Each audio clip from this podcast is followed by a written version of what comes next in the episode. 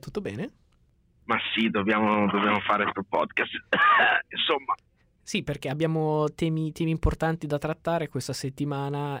Voglio solo essere sicuro che tu sia in forma. Ma sì, io sono in formissima.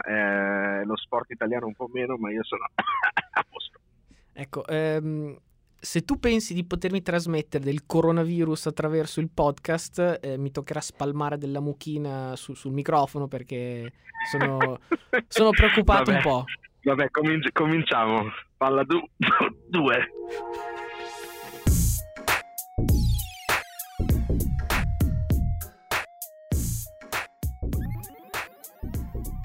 Beh dai, a parte gli scherzi, siamo arrivati a questa ottava puntata e io sono Luca Bolognesi.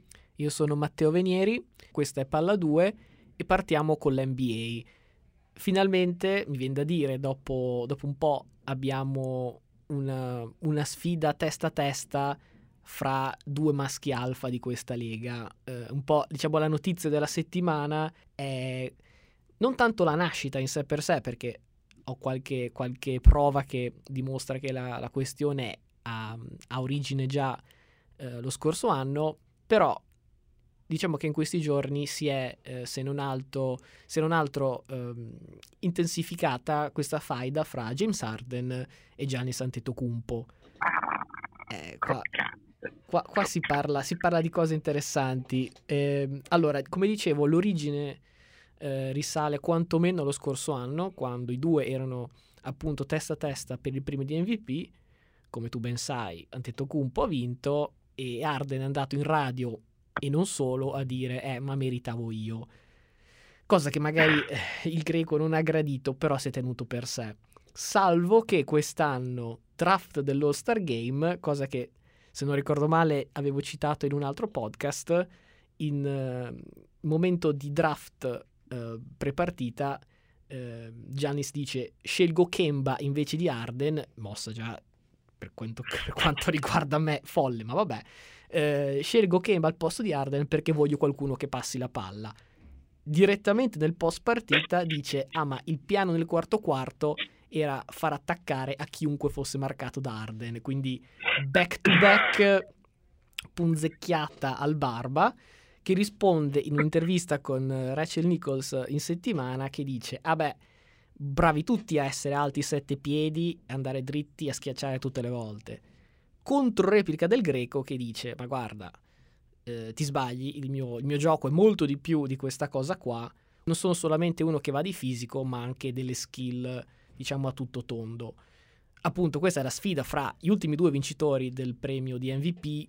Realisticamente il greco farà back to back quest'anno, a meno che LeBron non vada a fare 50elli da qui a fine anno, non credo. Detto che sta chiudendo bene. Ha aperto bene e sta chiudendo anche meglio. Prima di passarti la palla dico solo una cosa velocemente.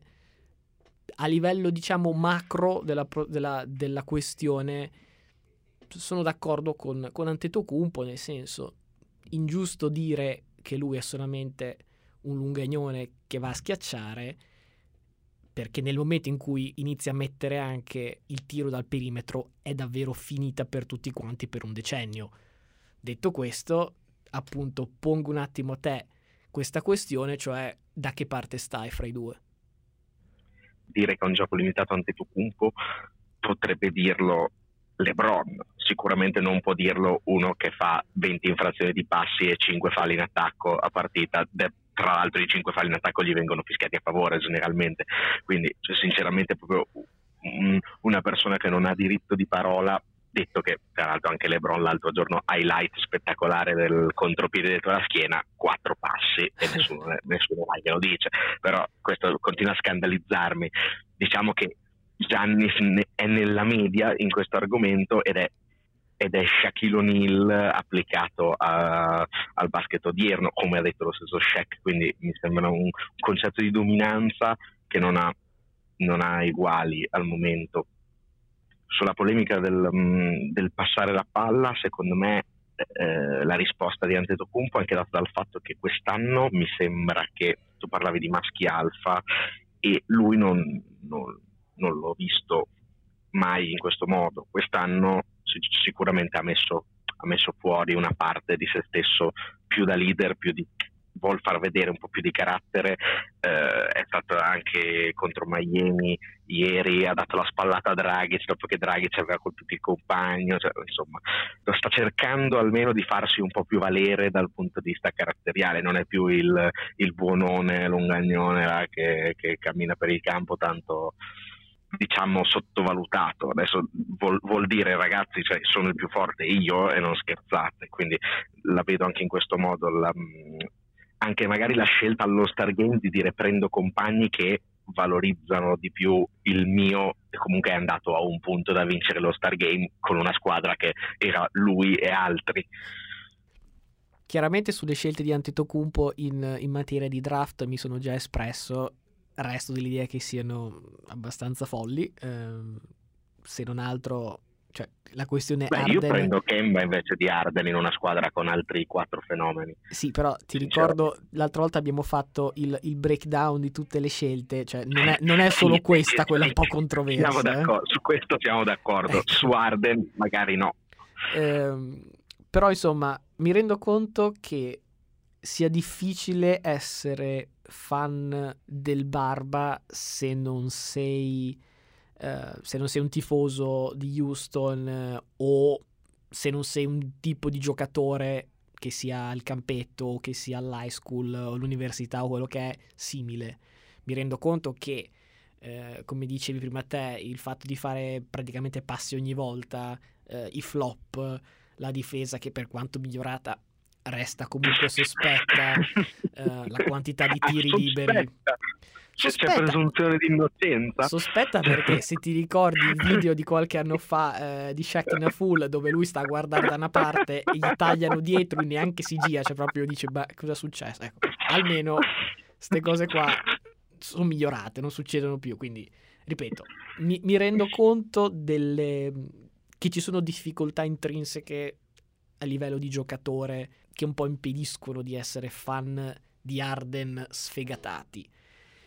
Detto questo, secondo me lui è ampiamente il giocatore più sottovalutato della Lega. Sottovalutato non dal punto di vista che non vince premi, che viene pagato poco, quelle che sono le classiche etichette di uno sottovalutato.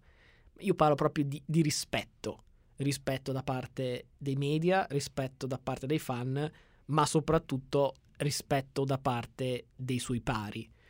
Harden è a Houston da 8 anni. In questi 8 anni, visto che ho davanti le statistiche, ti posso dire che ha 29,6 punti di media, 7 assist,7 a partita, 6 rimbalzi, 48 triple doppie, 8 volte All-Star, 6 volte All-NBA, 2 titoli di miglior marcatore, quest'anno arriva il terzo, 1 MVP e 3 secondi posti. Se avessi detto solamente i numeri e non a chi appartengono, di base uno dice, vabbè, è uno dei migliori giocatori, chiaramente riconosciuto da chiunque. Ecco, non mi pare che Harden abbia questo tipo di rispetto. Ripeto, lo stile di gioco può non piacere, però dopo Kobe, Harden è la guardia più prolifica di questa generazione, forse anche il marcatore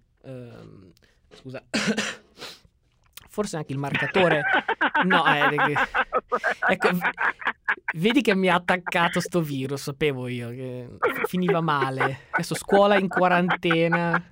Poi vaglielo a spiegare al CDC. È arrivato anche a Boston. Vaglielo a spiegare al CDC che ho preso il coronavirus tramite microfono, che mi sa che non ci credono. Questa chiaramente non verrà tagliata perché è troppo bella.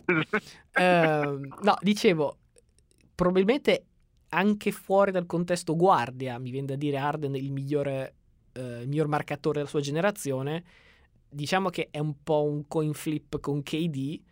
Da parte di Harden c'è da dire che KD non ha mai avuto in carriera 3 stagioni consecutive a 30 o più punti di media partita, per quanto KD è chiaramente un realizzatore più efficiente. Guardavo l'altra sera nei 3 anni a Golden State, quindi fuori dall'ombra, diciamo, di Westbrook, KD ha una percentuale di tiro reale del 58%, che è una cosa boh, non so neanche come commentarla. Però ripeto, secondo me è un peccato che Harden non venga apprezzato abbastanza, ed è una di quelle cose che probabilmente ci accorgeremo di questo errore quando sarà tardi. Hai messo un bel po' di carne al fuoco. Purtroppo io ti devo parlare da uno che era fan del barba, cioè che si metteva la barba finta quando era Oklahoma City, cioè, e tra l'altro giocatore che quando era Oklahoma City era anche quello che difendeva su Ginobili, quindi dire che è incompetente in difesa secondo me è, diciamo, riduttivo, nel senso che gli stai facendo un favore, perché non è apprezzato quanto deve o quanto dovrebbe per le sue, a parte i record negativi che tu hai omesso di elencare, tipo i record di triple sbagliate consecutive, una volta era stato 1 su 15, una cosa del genere. Cioè, a suo favore bisogna dire che bisogna prenderseli comunque quei tiri, perché continuare a fare delle partite a 40 e 50 tirando così tante volte, bisogna anche avere delle qualità sia psicologiche che tecniche per andarsi a prendere quei tiri così difficili tutte le partite, tutte le sere. Questo bisogna riconoscerlo assolutamente. Detto ciò, se non è apprezzato come merita è perché negli anni la sua attitudine, non solo difensiva ma anche nei confronti dei media, è veramente scemata in una maniera incredibile. Cioè, lui ormai è diventato vittima del suo personaggio. Da Houston in poi è sempre stato più vittima del suo personaggio. Io personalmente gli diedi fiducia, per dire, scommettendomelo MVP il primo anno di D'Antoni, quando fiducia non gliela dava nessuno, pagava 25 per dire prestagione MVP, e poi ha perso da Westbrook di un'inezia solo perché Westbrook ha fatto tripla doppia di media. Però quella è stata una sorta di breakout season, perché secondo me stava più nel sistema di D'Antoni rispetto ad adesso si è un po' montato la testa e gioca tutti sti possessi, si sente un po' Kobe Bryant, capito? E secondo me è un po' troppo. Cioè, era underrated, si poteva dire, quando era l'uomo dalla panchina di Oklahoma City, o quando era anche l'uomo agli inizi a Houston, che non veniva considerato abbastanza perché non si notava troppo le sue qualità. Adesso sembra troppo che lui le voglia far notare. Secondo me viene valutato per quello che è, purtroppo. Al momento è un giocatore che perdente, che si è reso vittima del suo stesso personaggio.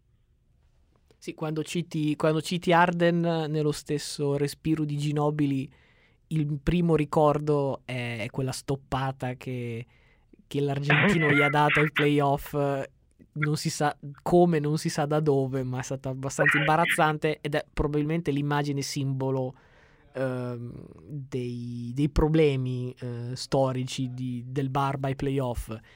Originariamente si potevano anche considerare due giocatori similari, cioè veniva dalla panchina anche Harden, veniva poco considerato come Ginobili, che ha spostato tantissimo nella storia degli Spurs e non è mai stato considerato. Per esempio finale 2005 doveva essere MVP e non è stato. All'inizio era visto così Harden, poi a un certo punto è scattato il ma adesso io sono il fenomeno, tiro 20 volte, faccio gli step back anche se non sono efficienti, come dicevi prima di KD. E per me, per tornare a chiudere un po', tornando al discorso iniziale, anche la risposta di Antetokounmpo è di un giocatore efficiente che si sente dire che gioca in maniera monodimensionale rispetto a un giocatore veramente monodimensionale è un po' ridicolo. Però va detto che la prima apparizione di Harden in quel di Houston, se ti ricordi, era pick and roll con Dwight Howard. Passano quei 6-7 anni e ora siamo a rivoluzione con nessuno sopra i 2 metri in campo, gioco perimetrale. Cioè, va dato conto di come Harden ha saputo cambiare il gioco e portarlo nella direzione in cui stava andando la Lega. Uso questo spunto per introdurre un attimo una carrellata di temi NBA. Ieri sera c'era la partita Knicks-Rockets, non so esattamente quali fossero le quote nelle prepartita, ma non credo che la vittoria di New York fosse proprio prevedibilissima, ecco. E invece 125-123 per New York, per quanto giocava con con un... Fai nominarmi almeno due giocatori di New York. Ti posso nominare, allora ti posso nominare Randle, che ha fatto mi sembra 16 punti e 16 rimbalzi, cosa non male, e ti posso anche menzionare Maple Kobe, RJ Barrett, che ha fatto il canestro decisivo. Già due, mi hai detto due, te ne dico due. Poi se già mi chiedi tre sono un po' più in difficoltà, però questi sono. Vabbè, ci sarebbe anche Knox, che non so se gioca, Tilichina non so se gioca, però insomma ce ne sono. No, dicevo, era davanti un invitato speciale, cioè Leon Rose, appena nominato nuovo presidente. Nel post su Twitter tramite il profilo dei Knicks ha detto sostanzialmente pazienza, che è una cosa che fa un po' ridere, perché negli ultimi 7 anni i Knicks 0 presenze ai playoff e a fine anno saranno 7 allenatori diversi, quindi direi che la pazienza fin qui è l'unica cosa che hanno. Però appunto i Knicks sono forse l'unica squadra paradossalmente di tutta la Lega attrezzata per battere Houston in una serie a 7, a 17, a 107 partite, visto che hanno un roster solamente di power forward, e quindi sempre in the paint, e così si vince, e su questo c'è poco da dire. Però appunto lo spunto era come è cambiato il gioco. Può avere dei problemi, come in questo caso avere PJ Tucker come centro, se pensi poi a Yao Ming o Olajuwon, ma anche proprio a Dwight Howard nel recente passato dei Rockets. Però questa è la direzione che più o meno la Lega sta prendendo. Buon per il Barba essersi adeguato, però domanda lampo che richiede risposta lampo è: quanta fiducia hai nel futuro dei Knicks? Dei Knicks? No, pensavo mi ero già preparato Houston. No, questa è la transition. No, su Houston ti posso dire che ne parleremo probabilmente settimana prossima, ma a stretto giro. Fuori al primo turno di playoff, bold prediction. E vabbè, su questa me la devi confermare settimana prossima, ma la domanda è sì, ma Knicks? Volentieri. Il futuro dei Knicks è che se non pescano almeno un giocatore che gli cambia la franchigia, se continuano a sperare di cambiarla con dei free agent che non ci vanno perché la squadra fa vomitare, secondo me possono aspettare altri 15 o quello che è anni per andare ai playoff. Di pazienza ne hanno avuta, in realtà non ne hanno avuta, perché anche comunque fischiare Porzingis quando l'hanno scelto al draft, fischiare la prima volta che le cose vanno male, non è un pubblico che ha molta pazienza, quindi capisco anche il richiedere pazienza, però almeno provare a dichiarare di non siamo win now mode è già più corretto rispetto a prendere Julius Randle, Marcus Morris per poi tagliarlo e sperare a inizio stagione chissà cosa, perché non so cosa si aspettavano da questa stagione. Futuro dei Knicks devono pescare bene. Sì, il problema è che hanno 7 prime scelte nei prossimi 4 draft, ma appunto bisogna anche saperle usare bene queste scelte. Ecco. Ora, uno dei loro obiettivi è il già citato Greco per la prossima per il 2021, esatto, auguri e figli maschi. Però sempre in tema Greco, vedi come questi temi si interlacciano perfettamente. Mi hai citato prima la partita di ieri sera contro Miami, che io ho guardato gioendo per 48 minuti. Vittoria Miami 105-89.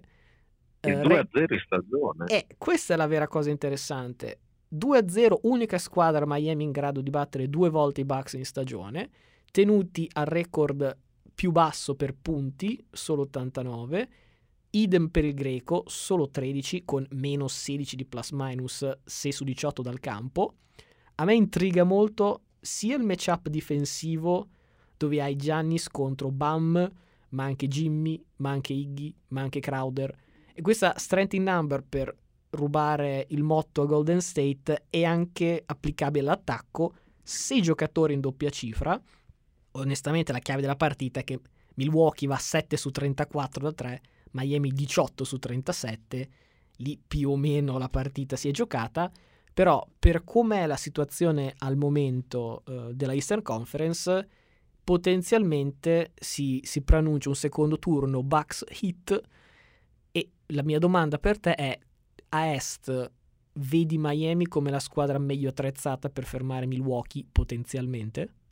detto che tu con Golden State sembri me con Eli Manning, cioè strength in numbers, poi prendono KD in numbers, sto paio, e mi sembra di più come similitudine. Io userei una doppia similitudine per Miami: o li vedi come Toronto, dove Jimmy Butler fa il Leonard e gli altri fanno gli altri, cioè insomma, cioè, anche Toronto l'anno scorso ha fatto una sorta di staffetta: quando non c'era Leonard c'erano comunque dei corpi capaci di ostacolare Giannis. Quindi o la vedi come una Toronto sia in attacco che in difesa, e il discorso che hai fatto tu ci può stare, oppure la vedi come Boston, dove Bam fa il ruolo di Horford, che una partita, anche l'anno scorso Horford in gara 1 ha tenuto Giannis a 10 punti tipo, con una percentuale vergognosa dal campo, salvo poi venire arati nelle successive 4 partite noi di Boston. E dico noi,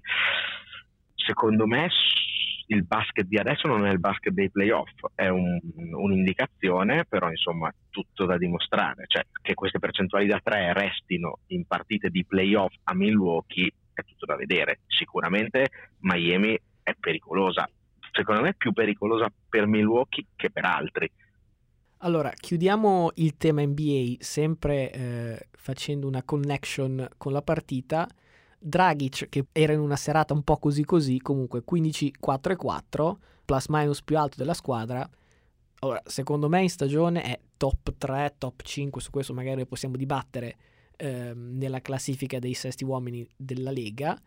Se ripenso un po' alle ricerche di questi ultimi mesi per una guardia che esca dalla panchina per cambiare un po' la vita alla second unit, ecco, più che Rose, Collison o compagnia, Dragic secondo me avrebbe fatto veramente la differenza per i Lakers, che però senza avere lo sloveno a questo punto hanno sostanzialmente un coin flip fra un alcolizzato JR Smith e un drogato Dion Waiters, che saranno provinati in questi giorni. E a questo punto, per quanto diciamo che è un win-win per i fan, win-win situation, soprattutto per noi. I meme, mi viene da dire, abbiamo meme a dozzine assicurati.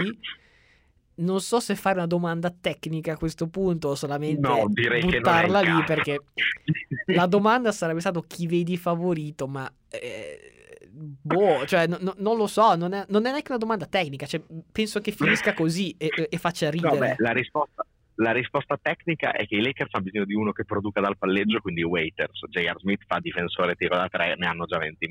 Però se vuoi una risposta tecnica, secondo me è superflua. Sono abbastanza d'accordo sul dire che è tutto superfluo, perché, ripeto, io sono qua solamente per le risate, più che sul dato tecnico chi se ne frega. Io voglio vedere tutti e due. Faccio una petizione, firmate tutti e due, tagliate Anthony Davis e create uno slot, ma solo per firmare tutti e due, e divertiamoci. E vedere assieme in campo poi, ovviamente, con Rondo, e ci mettiamo Giavalone e chi mettiamo da 4 per chiudere il quintetto. Io ci metterei LeBron solamente per creare un altro meme come quello che dice "ma dove stai andando?" mentre JR palleggia 4, dall'altra parte. Esatto. Con tutti e 4 ti chiede "ma che cazzo fa?" Esatto. Beh, allora passiamo all'NFL, direi. Cosa mi proponi questa settimana? Detto che i temi non mancano mai, parto con qualcosa extra campo. Cioè, avrai sicuramente letto che Tony Romo è passato alla cassa da CBS. 17 milioni all'anno, record, meritati mi viene da dire. Interessante perché nelle scorse settimane e mesi si parlava di come ESPN volesse strapagarlo per portarlo al Monday Night. CBS deve avere veramente, come dire, le tasche profonde, perché tasche più profonde di ESPN ce ne vuole, mi viene da dire. Però nuovo record per un commentatore TV, per quanto non so quanto prenda uno come Joe Buck o Al Michaels e compagnia, però insomma complimenti a Tony. Allora, mi sono un po' divertita a guardare il parallelo fra quello che prenderà lui e quello che prenderanno i giocatori. Ecco, se ti interessa saperlo, il prossimo anno Tony Romo in giacca e cravatta verrà pagato più di Odell Beckham Jr., JJ Watt e Tyreek Hill. Però il vero, come dire, la chicca di questa notizia è proprio un parallelo non tanto fra altri giocatori o altri QB, ma un giocatore, un QB nello specifico, chiaramente il vecchio compagno di squadra Dak Prescott. Esatto, che fra parentesi quest'anno è stato pagato 2,1 milioni. Ma vabbè, questo contratto da rookie, vabbè, vale quello che vale. Ora, le ultime notizie provenienti dal Texas dicono che i Cowboys sarebbero pronti a usare il tag se non troveranno un accordo nei tempi previsti. Il tag quest'anno, in base a quelle che sono, non sono ancora definiti i parametri perché deve essere prima ancora definito il cap per il 2020, però in proiezione si parla di 26-27 milioni, di base sono abbastanza per rendere Dak uno fra i 5 QB più pagati del 2020. Nel recente passato i taggati sono poi stati, come dire, allontanati a stretto giro. Penso a Cousins, che è stato taggato back to back prima di essere lasciato andare, ma anche Josh Norman, Frank Clark di Ford, Clowney. Quindi un tag sarebbe un segnale abbastanza chiaro che presto o tardi Prescott se ne andrà, ma prima ancora mi viene da dire scarsa fiducia da parte della società. Presto o tardi, che volevi dire? veramente tragica questa battuta, te la lascio passare solo perché sei appestato e quindi capisco che sarà il tuo ultimo desiderio fare queste battute, quindi te le lascio, come ti lascio anche la palla su una domanda precisa. Cerca di stare in carreggiata perché so che tu non sei fan, ripeto, del giocatore, ma sei fan solamente di un ex giocatore, sempre Eli e chi se no, appunto. Neanche della squadra sono fan, per esatto. Questo, quindi. Allora, la mia domanda è abbastanza specifica, cioè cosa pensi che succederà a Dak Prescott in queste settimane? Che non vuol dire cosa faresti te, vuol dire nel mondo reale in cui Goff viene pagato 150.000 fantastiliardi, cosa succederà a Dak Prescott? Parlavamo settimana scorsa del contratto collettivo e giustamente c'è gente che ha risposto: ma se un commentatore prende questi soldi noi dovremmo firmare quel contratto, chiusa la parentesi su Tony Romo. Per quanto riguarda Prescott, allora, in un mondo reale in cui tutti i QB stanno prendendo sempre di più è normale che lui vada a prendere dei soldi. Il fatto che lui chieda probabilmente, così a occhio, più soldi di chiunque altro però è un attimo, perché tra 150 fantatriliardi o quelli che sono Goff, lui chiede 200 fantatriliardi per un giocatore, per carità, grande amministratore, ma più che modesto, che nel momento in cui la linea viene a mancare non ha mai fatto la giocata o qualcosa che abbia fatto più del compitino, diciamo. Secondo me lui sta chiedendo veramente tanto, ed è per questo che è venuta fuori l'ipotesi del tag, forse un po' per destabilizzare il suo entourage, forse un po' perché davvero hanno intenzione di taggarlo. Io penso che Dallas, per la situazione tragica salariale che ha, tragica perché ha scadenza anche a Mari Cooper, per cui hanno fatto trade e hanno speso delle scelte e quindi è naturale che venga rifirmato. La situazione salariale gli permette magari un tag un anno, ma non gli permette di dargli più soldi di quelli del tag probabilmente, e per più anni e chissà quanti garantiti, per un giocatore che, ripeto, buon amministratore però né Celso né Cesso, giocatore mediocre che probabilmente nel giorno in cui comincerà a calare un po' fisicamente o si romperà qualcosa diventerà un bidone, perché fermo nella tasca non può giocare. Allora, fin qui abbiamo parlato di fantastilioni o fantastriliardi o quello che è. Ora mettiamo un attimo da parte le banconote del Monopoli e prendiamo i verdoni veri e propri, perché ha senso, per quanto non si sa esattamente, e ci mancherebbe, quelle che sono le richieste dell'entourage o quelle che sono le proposte della società, però si può fare, e l'ho fatto, un parallelo con il dirimpettaio Carson Wentz, sia perché hanno una simile esperienza nella Lega, sia perché sono nella stessa division, sia perché fin qui, come dire, hanno avuto un arco di carriera che rende possibile fare un paragone. Cercherò di essere abbastanza rapido nel leggere queste cose, però ho qui sotto una tabellina molto carina, ci ho messo anche del tempo per farla, quindi sì, te la leggo tutta. Allora, partiamo con... Volevo chiedere l'esenzione, ma... No. Anzi, facciamo una cosa del genere. Io ti leggo le statistiche di Prescott e tu mi dici se quelle di Wentz, secondo te, caso per caso, sono più alte o più basse o uguali. È detto che sfondi una porta aperta, perché io penso che Wentz sia ampiamente sopravvalutato, mentre Prescott è un mediocre, ma è giustamente considerato mediocre. Quindi allora, Wentz è proprio uno dei miei bersagli preferiti. Partiamo con quella più facile, cioè partite giocate, Dak Prescott 64 su 64 e 3 su 3 ai playoff. Ripeto, domanda facile, Wentz ne ha di più o di meno? Beh, Wentz potrei dirti 45.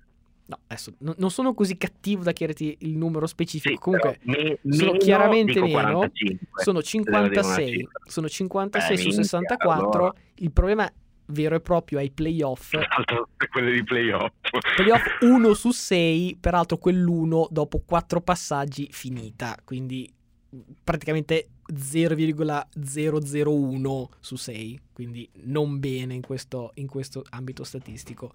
Percentuale di completi, Prescott 65.8, Wentz più o meno?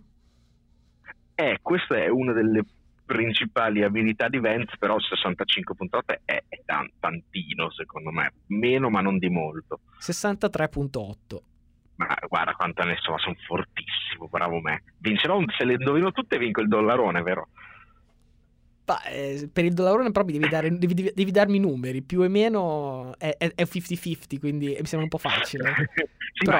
ma fai quante me ne chiederai? Me ne chiedi 10 e la probabilità è 2 alla decima di indovinarle tutte, 1 su 2 alla decima. Va bene, allora. Metto sul tavolo il $1 e andiamo su così. 2 comunque. Allora, yard per partita, Prescott 247.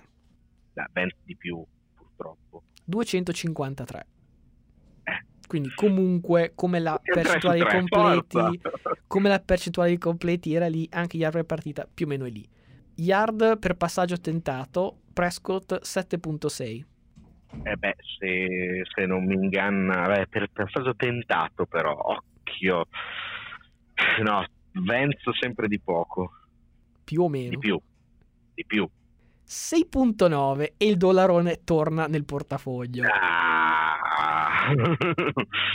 Qui ti metto $2 sul tavolo. E addirittura, attenzione, ribalto tutto. Percentuali di intercetto, Dak 1.7. No, aspetta, definiscimi meglio il percentuale di intercetto su passaggi tentati. Esatto. Dici, o percentuale touchdown intercetto. No, non è il ratio, è percentuale di intercetti su passaggi tentati. Su passaggi tentati, Wentz è più alta, sicuro. Questa era una trabocchetto, per questo ho messo $2 sul tavolo, perché è identica, 1.7 per entrambi. Vabbè, qui ho fatto il furbo e vabbè. Scorrette, vergogna, veramente pessimo. Passer rating, Dak Prescott 97, Carson Wentz 95,5, tipo 92.7.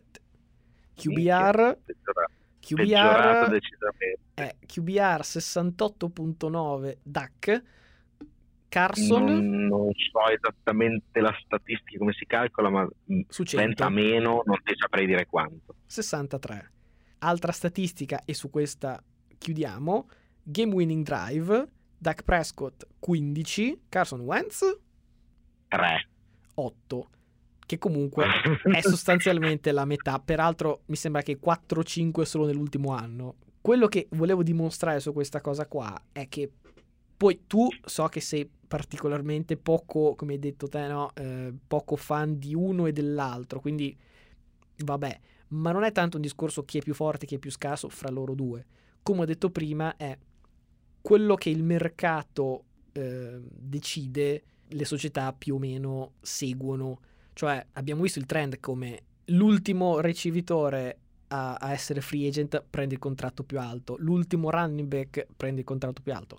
Ecco, con Prescott potrebbe essere quello che chiede lui, è di essere lui di nuovo l'ultimo a firmare e quindi quello a prendere di più, e quindi questo è il suo, come dire, il suo parallelo migliore, appunto, Carson Wentz, il suo contratto firmato da poco, 4 anni, 128 milioni, di cui 108 garantiti.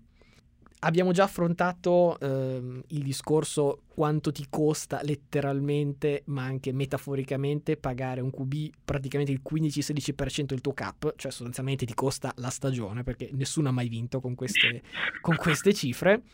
Ecco, e Prescott mi sembra proprio il simbolo di questo errore, cioè non ti sto a leggere queste statistiche, ma ho trovato da un articolo che avevo scritto sullo scorso anno i suoi numeri del 2017 nelle partite giocate senza Zeke e nel 2018 giocate prima dell'arrivo di Cooper. Chiaramente è cambiato dalla mattina alla sera con o senza un'arma in più o un'arma in meno. E quindi pagare tanto Prescott vuol dire che non puoi pagare, non puoi tenere altri pezzi importanti, e questo ovviamente pregiudica poi il futuro di squadra, ma ancora di più del singolo, perché una volta che togli le armi gli chiedi un po' alla Russell Wilson di dire: guarda, vuoi che ti paghi tanto, però devi compensare. Ecco, lui lo può fare, Prescott realisticamente no. Fammi dare una soluzione a Dallas. Io il tag lo eviterei anche solo a livello di messaggio che manda, ma anche perché non è un vero piano per il futuro. Io farei una mossa alla Cousins, cioè lui ha firmato un contratto un paio di anni fa, 3 anni a 84 milioni tutti garantiti. Io darei 4 anni a 108 milioni tutti garantiti, bonus compresi. Qual è il trick di questa cosa qua?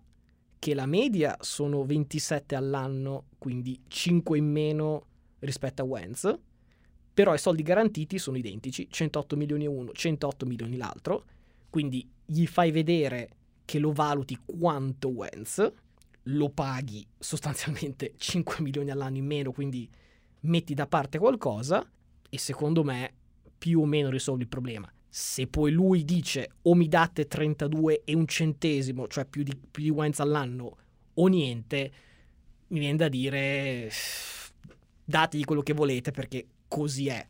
Piani B in questo momento Dallas non ci sono, e questo è quello che farei. Beh, detto che io sono solo felice se Dallas va in malora, come ho già detto durante la stagione, mi sembra una squadra che è abbastanza in una situazione tragica, cioè nel senso è lose-lose la situazione. Io penso che il tag sia solo uno spauracchio così alzato per fare un po' di polvere e magari fargli accettare il contratto che hai proposto tu, che probabilmente è l'unica soluzione per Dallas per non andare totalmente in malora. Già quest'anno mi ha dato l'idea di una squadra in leggero declino, nel senso che la linea non è più dominante come era una volta, e ovviamente le armi sono rimaste, ma anche Zeke all'infinito, non so quanti anni gli sono ancora rimasti a questo livello. La soluzione potrebbe essere quella che dici tu. Chiaro che se lui vuole battere cassa può andare anche da un'altra parte a battere cassa. Fossi Dallas, la mia situazione disperata non è gli do tutti i soldi che vuole perché mi rovino 4 anni, ma è veramente alla fine lo taggo, provo a vedere se vinco quest'anno, ultimo anno in cui si può vincere, il prossimo anno gli scade il tag, si fa inculare e io ricostruisco. Probabilmente posso fare trade di Zeke addirittura e vado a ricostruire dal nulla. Detto che io preferisco se lo firmano 5 anni a 40 milioni perché non vinceranno neanche se viene giù ad aiutarli un santo, e io sono solo contento. Nel 2023, quando Danny Dimes chiederà 250 milioni garantiti ai Giants, problema, saremo da capo. Però a quel punto lo stesso discorso. Però a quel punto avrà 3 MVP e quindi okay. Cioè, adesso chiaramente una cosa è se sei Rodgers, allora i soldi te li sei meritati. Una cosa è se sei un amministratore, se sei un amministratore passi, ne prenderò un altro, cioè troverò un altro amministratore, ti devo dire. Ma mi dispiace che tu non cogli le mie provocazioni su Danny Dimes, perché io sono chiaramente sono chiaramente a trollare questo giocatore. Mi scivolano anche perché ti voglio ricordare che l'anno scorso eravamo qua a insultare il general manager per averlo preso invece di Haskins, e qua invece siamo a parlare di draft e i Redskins che alla 2 vorrebbero prendere Tua per sostituire Haskins, che dicono non abbia neanche imparato il playbook, quindi io starei un attimo calmo.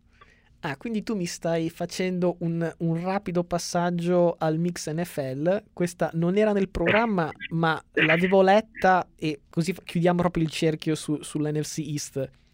Cioè i Redskins, pur in una division di scappati di casa, riescono a dominare questa classifica della franchigia più sconclusionata dell'NFL comunque, ed è dura perché ci sono anche competitor importanti. Però ragazzi, i Redskins, cioè fammi capire una cosa. Prima tagghi 2 volte Cousins e poi dici vabbè basta. Poi, per carità, ti va male con Alex Smith, non è colpa di nessuno, ma chiaramente non era un piano per il futuro. Prendi Haskins, praticamente te lo ritrovi lì perché non se lo aspettava nessuno. Gli dai una stagione giocando con, non lo so, con i Dockers praticamente in squadra, e qui scusa la citazione dotta. Che ieri ho fatto 2 touchdown, dai, va là. Ecco, allora praticamente ecco, gioca con te come ricevitore e compagnia, come linea, running back e quant'altro. Come fai a valutare in un anno un rookie in una squadra praticamente senza talento, dove ti ricordo che il left tackle non si è mai visto lo scorso anno per dispute contrattuali, dove il tuo miglior running back è Adrian Peterson che ha 58 anni, quest'anno Norman è stato mandato via. Cioè, spiegami come fai a valutare un quarterback in una situazione in cui veramente non c'è nulla di valutabile. D'altro canto bisogna anche dire che i Giants non è che siano tanto meglio come contorno, e Jones ha fatto molto meglio. Diciamo che il prossimo anno di questi tempi ci saranno forse più discorsi da fare, e con una stagione in più capire dove è uno e dove è l'altro. Sempre in tema di QB, e stavolta però parliamo di uno bravo, visto che gli altri sono dei bidoni. Allora, siccome il 50% del podcast viene registrato a Boston, io mi sento in qualche modo forzato dall'ambiente a parlare di Brady ogni settimana. Questa settimana, questo video che avrei visto te e altri 200 milioni di persone, Brady con Edelman a vedere Syracuse UNC, e si vede, inquadrati dalle telecamere, si vede Edelman che dice he's coming back, riferito a Brady. Allora, io ti ho mandato il video perché alla prima impressione sembra che Brady scuota la testa e dica he's not, come dire torna, e lui dice no, non torna. Dopodiché ho visto altri video che cercavano di leggere il labiale e davano altre 2 alternative. Ora c'è l'alternativa in cui sembra che dica this guy, come dire ma guarda un po' sto qua, che sembra che voglia mettere un po' così in difficoltà in TV a farmi fare un commento così. La terza è che invece dica he's got it, e starebbe rispondendo a una domanda su Syracuse che qualcuno fuori dall'inquadratura gli sta facendo. Ecco, qui più o meno siamo sul livello dello screenshot di quella che poi è diventata la pubblicità di Hulu, dove si diceva ma il ginocchio è piegato in avanti o indietro, sta andando verso lo stadio o fuori dallo stadio. Ecco, siamo a livelli veramente di nevrosi collettiva. Beh, detto che io ti ho risposto col video in cui si vede che videochiamano Mike Vrabel, però... ma sono amici, amici. Quindi tutti e 2 in coppia a Tennessee, abbiamo detto, e l'hai detto tu l'altra volta. Beh, allora Super Bowl a Tennessee immediato, mi devo commentare questa cosa di Brady? No, era solamente per fare era solamente per fare appunto il punto della situazione su Brady. Speciale calciomercato di Sport Italia in tempi non di calciomercato, cioè tipo in questo periodo qui che non sanno veramente di cosa fare e allora tirano fuori queste cose qui. Ma Ronaldo ha messo like alla foto ieri, era a vedere la partita del Real Madrid e sembra che voglia tornare. Secondo me è tutto un po' di trolling questo da parte suo e degli amici suoi. Ecco, io allora sicuramente la cosa di Hulu era un trollaggio suo e di Hulu in concomitanza, ripeto, a livello 100.000, cioè veramente GOAT anche del troll. Questa cosa qua secondo me lui non l'ha fatta apposta, però la cosa un po' pirandelliana è che poi vai a te a trovare la verità in tutto ciò, perché lui sicuramente non verrà fuori dicendo "ho detto così", perché cosa vuoi che ne frega lui di quello che pensa la gente. Però proprio perché non si saprà mai, in questi giorni i giornali, le radio e quant'altro solo a dire "ma ha detto he's not, ha detto this guy, ha detto he's got it", cioè solo per un labiale di una frazione di secondo se ne parlerà ancora per giorni e giorni, finché non lo so, non si vedrà indossare una felpa rossa e tutti diranno "ah, vai Cardinal", cioè più o meno i livelli sono questi qua. Ora, prima ti ho citato per nome il signor Nicholas Foles. C'è questa notizia abbastanza fresca che viene da Jacksonville, pare che i Jags siano pronti a lasciarlo andare via dopo 4 partite. Loro vedono Minshew, che ti ripeto in questo momento come noi stiamo parlando sta sfrecciando sulle highway americane col baffo al vento in camper, quindi livelli di epicità veramente che non riesco a contenere. Però la cosa interessante è che va ulteriormente sulla pilla dei perché i Jaguars sono una franchigia veramente fuori dal buon senso generale. Se anche lo danno via, devono assorbire 19 milioni in dead cap per il 2020. Ripeto, io sui Jags mi sono già espresso, però di qualità. Ti lascio fare 10 secondi un commento su questa notizia. Guarda, questo è classico esempio di QB amministratore che ha fatto benissimo, tra l'altro meglio di Dak per vari motivi, dove è stato e che è andato a rubare un sacco di soldi e magari non li vale. Detto che comunque trombarlo dopo 4 partite è comunque un po' prematuro in una squadra di merda in cui Minshew non ha fatto nulla di che, a parte qualche mossa epica, ma anche una svalangata di cagate prima di fare le sue giocate epiche. Quindi tra lo sfascio e i Detroit Lions, che sono, come abbiamo già detto settimana scorsa, una sorta di sfera a sé stante dell'essere disfunzionale, cioè c'è bene, benino, male, Detroit Lions, esatto. C'è un modo diverso. Allora, ho un'ultima cosa e poi chiudiamo. La cosa bella di essere a BU è che ci sono ospiti ogni tanto, speaker che vengono a parlare per le nostre classi, e ieri sera c'era uno in particolare. Ora, io provo a citarti il nome e poi tu mi dici se si accende una lampadina o no, poi vediamo. Dana Jacobson. Silenzio.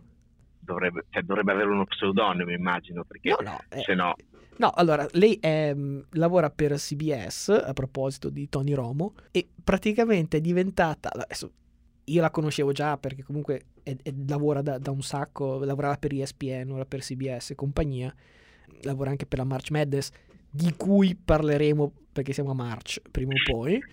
Però l'anno scorso, o meglio quest'anno, ma la stagione che si è appena conclusa, insomma, è come dire, è diventata viral, come dicono quelli simpaticoni, i giovani, per quel video che chiaramente tu avrai visto quelle 700 volte, Week 4, tipo il giorno dopo, 2 giorni dopo che i Patriots hanno tagliato Antonio Brown, intervista prepartita con Belichick ovviamente, e chi se no, e lei che chiede "coach, ma cos'è successo con Antonio Brown?" Lui che dice "ci stiamo solo preparando per i Jets, grazie coach", e lui che le dà quello che loro hanno definito death stare, cioè lo sguardo della morte, cioè sostanzialmente la incenerisce con quell'occhiata lì. Di questo si è parlato per settimane, uno dei video forse simbolo della scorsa stagione, ma anche della stagione di Antonio Brown, su cui abbiamo già detto e ridetto.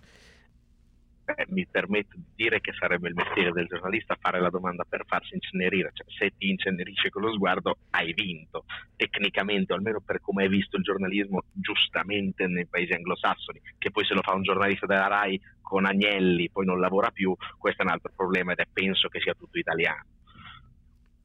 Va bene, quindi in conclusione se il coronavirus non ti fa entrare in un sacco di plastica nei prossimi 7 giorni, ci rivediamo qua appunto settimana prossima. Io volevo farti un appunto, perché tu venerdì scorso mi hai mancato l'appuntamento con SmackDown Live on Fox a Boston, con John Cena che tornava a Boston, che sarebbe stato un tema caldissimo, e tu me l'hai missato, quindi ti devo bacchettare.